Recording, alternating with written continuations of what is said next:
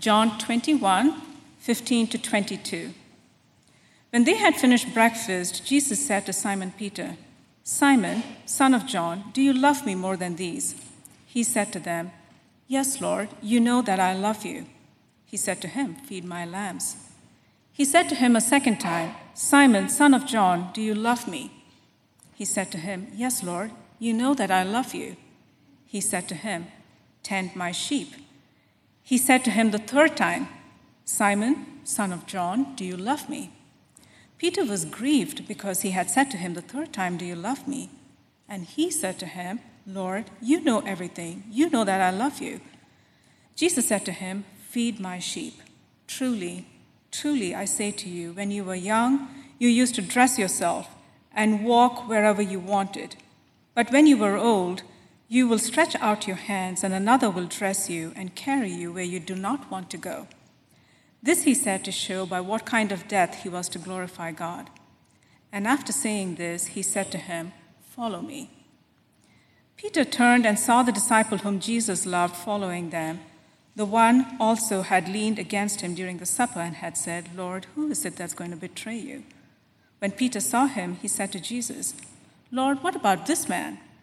Jesus said to him, If it is my will that he remain until I come, what is that to you? You follow me.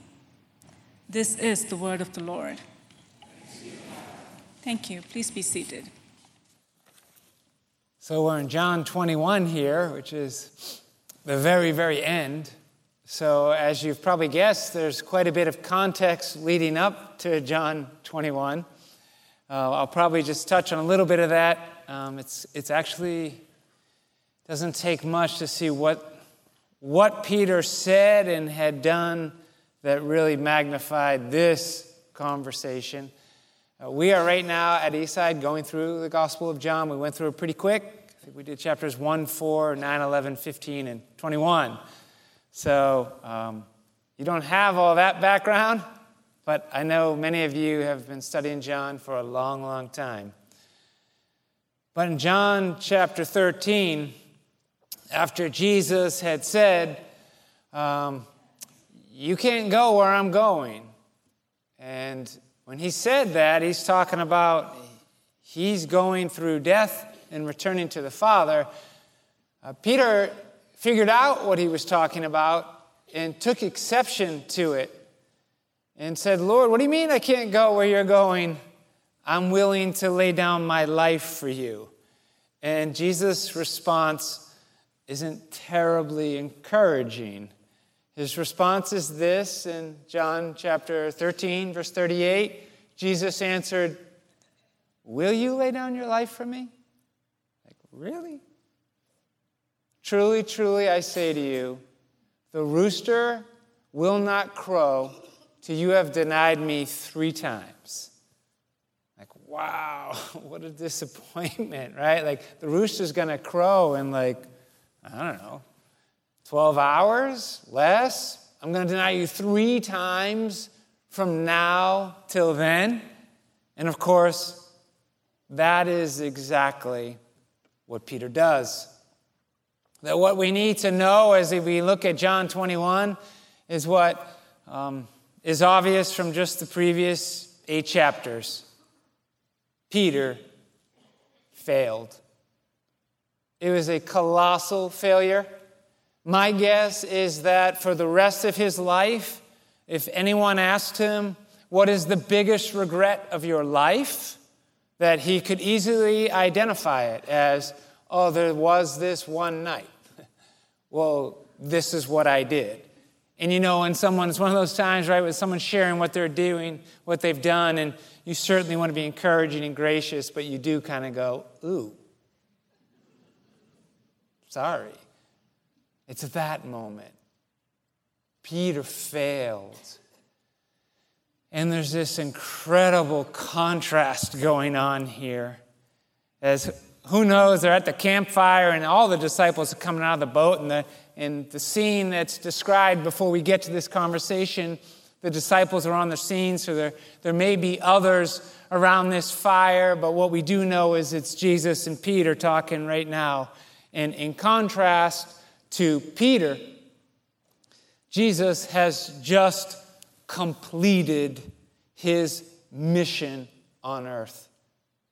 Jesus, in a huge way, succeeded. That during Jesus' entire ministry, he was looking at a coming hour. That he was doing ministry the whole time, every conversation, every word led by the Father. He said, My words are not just my words, but the Father living in me. Always on target with every word and action. But there was a coming hour. So that in John chapter 12, Jesus says to them, My soul's troubled. I'm disturbed. I'm feeling this a lot. That I've come to this hour, and, and what shall I say? Father, save me from this hour? But for this purpose I have come to this hour. Father, glorify your name. Then a voice came from heaven I have glorified it, and I will glorify it again. That Jesus is looking towards this hour, right? Setting his face like flint towards Jerusalem, knowing that's where I'm going to die. This is how the Father will be glorified. And he's troubled until it's done. And when he's having this conversation with Peter, it's done. Jesus succeeded. Peter's colossal failure, Jesus with the greatest success story of all time. And here's the conversation. But I have a question for you. When is John writing this? Now, if you're thinking, I don't know, well, join the club. We really don't know exactly when he's writing this, but we have some guesses. Most people would guess he's writing around 80 AD, 90 AD, 80 plus or minus 10. You want to be in there? Something like that. What we do know from the text is he's writing after Peter has already died, right? Because he's Jesus has already told Peter, you know, you're going to get your hands spread out. You used to dress yourself. Someone else is going to dress you and take you where you don't want to go. Jesus said this to show Peter what? To show everyone the type of death he was going to endure to glorify, glorify God. You ever think, like when we're singing those songs, like, and I love them, show me your glory. Karen always cringes when I start singing. Happens once in a while. Show me your glory. It's like, what are we singing exactly? Because here's the glory. Jesus goes through the cross. And when did Peter glorify God? Well, through this death, he died. So, what everybody knows, or pretty much everybody knows who's reading John, is Peter has become famous and not for his failure, although that's well known. And if it wasn't, John didn't do many favors, right? It's well known now. What's famous is how he succeeded. That Peter failed, and he's talking to Jesus who succeeded, but all the readers know hey, Peter succeeds. Peter succeeded in a big way. So, how? What did Peter do? How this change? And of course, Jesus has been talking about that for chapters now. And in John 15, 5, and I see you still have that wonderful verse, at least part of it, right up here on the stained glass. Jesus said, I am the vine, you are the branches. Remain in me, and I'll remain in you, and you'll bear much fruit. Apart from me, you can do nothing. Wow. Peter remained in Jesus to the point where his death looks just like Jesus. and the result is the same result of Jesus' death, ah, in part, in this God is glorified. I know I don't have to say this, but of course, Jesus' death is unique in that it covers all our sins. but Peter succeeded. He changed. And the way he changed was by buying into the promise that Jesus gave and found it to be true that if he'll remain in Christ, Christ remains in him, and you will bear much fruit. And Peter, you get to decide if you're going to remain in me or not. Just stay with me, remain with me. You'll be okay, even when you are terrified, even when your soul is being stirred up. Like even how our Savior Jesus Christ described his own soul. And we can feel all these things and think we can't succeed. But here it is John 15, 5. It's not just for Peter, it's for us. You will succeed. I will succeed. We will succeed. That is the promise. That if what you want more than anything else in this world is to be who He made you to be, well, then the answer to that prayer is yes. Just stay with me. Travis was talking about it earlier as he was leading into the offering this idea, right, of we just let go of control. We get to choose that. And when we choose it, we are guaranteed success. Remain in me, I'll remain in you, and you will bear fruit. Not, not maybe you'll bear fruit, not even you'll bear a little fruit, but you'll bear much fruit. I know this is hard to believe sometimes. Believe it. I think we can take three lessons from Peter's success story here. And lesson number one, I think, is don't give up, don't quit. Peter has not only had a colossal failure, it's fresh. Do you remember? Maybe you're feeling it today. Do you remember how it feels after a colossal, fresh Failure? I mean, what do you want to do? I'm assuming at this point you've come out of denial, right? Because that's a fun thing to do. At least that's a temptation. Ends terrible. Right, but once we decide, like, okay, like I got to be honest, this is what I did. I don't know about you, but I'm always looking like, don't give me anything to do. I got to recover. Like, come back to me in about 10 years. Like, I want 10 years between me and what just happened. Well, that will cover it. We don't even get that. This is fresh. And what we get this picture of is just don't quit. Peter knew what he had done, it broke him. But when he's in the boat out fishing, which is what they're doing before they realize that's Jesus on the beach, when he realizes it, John points out to him, that's Jesus. He just jumps out of the boat to go get with Jesus. And when he gets there, it's not like Jesus is like, uh, hey, let's not bring it up. Jesus asks him three times.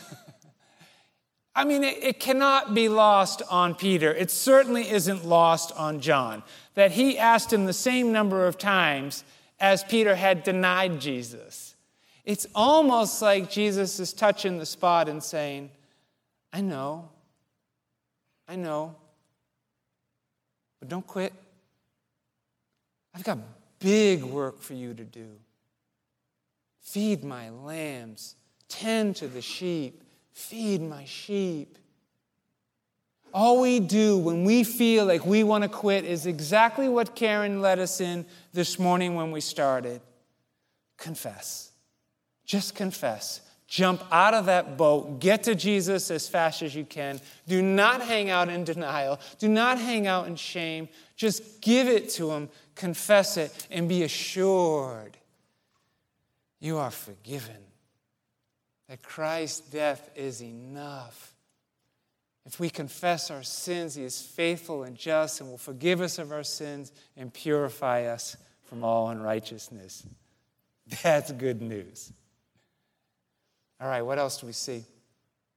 Don't quit, don't compare. It's almost comical, right? Like Peter just gets reinstated. He's just told, hey, I got this ministry for you. And he's saying, look, this is how it's going to play out.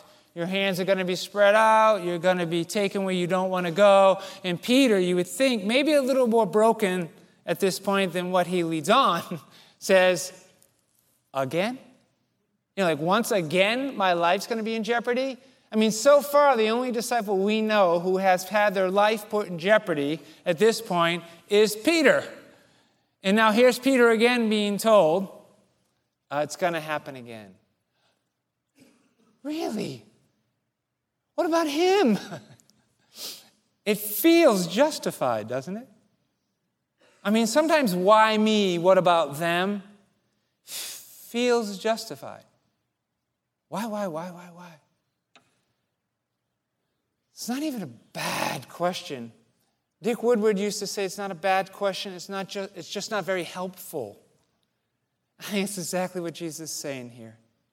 Peter, asking that question or making those comparisons, that's not going to help you. What's that got to do with you? If I want him to live all the way to the day I return, what's that got to do with you? You just follow me. It's exactly like the prayer he taught us, right? Our Father, who art in heaven, hallowed be your name, your kingdom come, your will be done. Now, what Susan led us in, Susan led us in today? It's just your will be done. He's telling Peter, if you get caught up in the comparisons, you might be challenging the will of your Savior. Don't. Just follow me. You will not figure this out on your own. So don't start comparing. You'll just get distracted. It ends bad. You'll never become who you really want to be. Just follow me. In fact, that's the last lesson that we take out of Peter's successful journey. Don't quit. Don't compare. Just follow. It's so simple, right? Just follow. Not easy, but by God's grace and power, by the miracle He does in each one of us when we ask Him to, he comes in and He cleanses us and empowers us to be all we were created to be the life of the vine in the branches. Just follow. There's these verses in chapter 10 that I want to read at this point. It's John 10, 3 through 5. This is right after Jesus describes himself as the Good Shepherd. Right? This is that chapter. I'm the Good Shepherd. To him, to the Good Shepherd, the gatekeeper opens. The sheep hear his voice, and he calls his own sheep by name and leads them out. When he has brought out all his own, he goes before them, and the sheep follow him, for they know his voice. A stranger they will not follow, but they will flee from him, for they do not know the voice of strangers. He speaks. I got to tell you, what I'm finding in my own life is He speaks all the time. He has been speaking so much as we come together in prayer as a community that I have felt the need to ask for forgiveness because I can only assume he's been speaking this much all along, and I haven't been listening. And even now, absolutely even now, I am convinced there are still times when I'm talking so much, I'm still missing his voice. that he's always saying there's more. We're always learning to listen, that not one of us has become complete as a listener, and we have no chance of following the Good Shepherd until we get intentional about listening. And of course, I've heard his voice in the past, but it's almost like this call on all of our lives. Not like it, is to become more mature in listening. He's still maturing us in what it means to look at Scripture and let it dwell in us richly. He's still teaching us to pray. He's still teaching us to listen. We get together in these groups, as you've heard Tabitha describe, and just to be more intentional about listening. It's actually not even how we started doing it. But we just say, you know what, right now we're not going to do any requests or thanksgiving. There's certainly a place for that. But just so we get better at listening because we're so bad at it, let's only read Scripture. That we're praying. And what we're going to do is ask the Lord to put Scripture on our heart that He wants us to share. Just give us, Lord, a Scripture. And so you begin this time. First thing you have to do is Lord, what, what scripture do you have for me? I love it. It puts you right in this place of listening, which I'm not good at. And then you have to ask again do you want me to share this? So here we are listening again. Lord, is this just for me? Is this my, my own head? Like just jump into this passage? Or, Lord, show me, am I supposed to read this? And I can tell you there's been multiple times where I'm looking at a passage and someone will read, like, the verse right before it, or the same one, or one very connected to it. And I just think, Lord, are you really this good that you'll talk to me as an individual like this? That he says he calls his sheep by name. That in the text we read, it's John 10, right, where he says that? I'll call you by name. And in this passage we read, he calls Peter by name three times. It feels a little redundant, right? Like Peter knows at this point he's talking to me. Why? I think it's just displaying his, his gentleness, his kindness. He's intimate. That it's actually not some equation we're putting in place to become who we are made to be. That we're in this intimate relationship with Him. And He calls us by name. In John 11, He calls Lazarus out of the tomb by name. In John 20, Mary Magdalene has gone to the tomb and can't find Jesus and is looking right at him and thinks he's the gardener until he calls her by name Rabbi, teacher calling Peter by name when he's crushed and thinks he can't go on, ready to quit. What do I do? So ashamed by name three times. Woo! It's joy.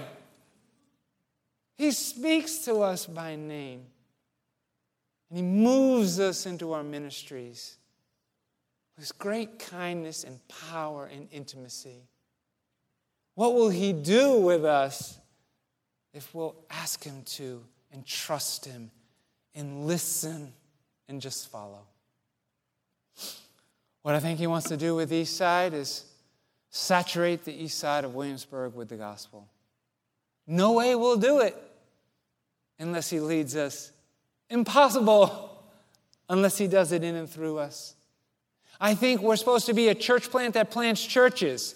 I barely say that around them right now. It's like they're just grabbing on to where we sat down, right? We just got there in August and say, we got to be thinking like this. I think What do you think? Let's ask him. Let's start praying about it. And what about chapel? Like, where will he take you? I don't know. Ask him. One of the last times I was in here, I heard Travis describing the chapel as an aircraft carrier launching churches. Shoop. I know. If I were you, I'd be doing the same thing. There'd be part of me like hanging on. Are you kidding me? We just sent a whole bunch of our friends over there. I don't want to lose any more right now. We've already made great sacrifices. And you have. It's hard to let people go when they're called to go. And you sent them with blessing. Thank you.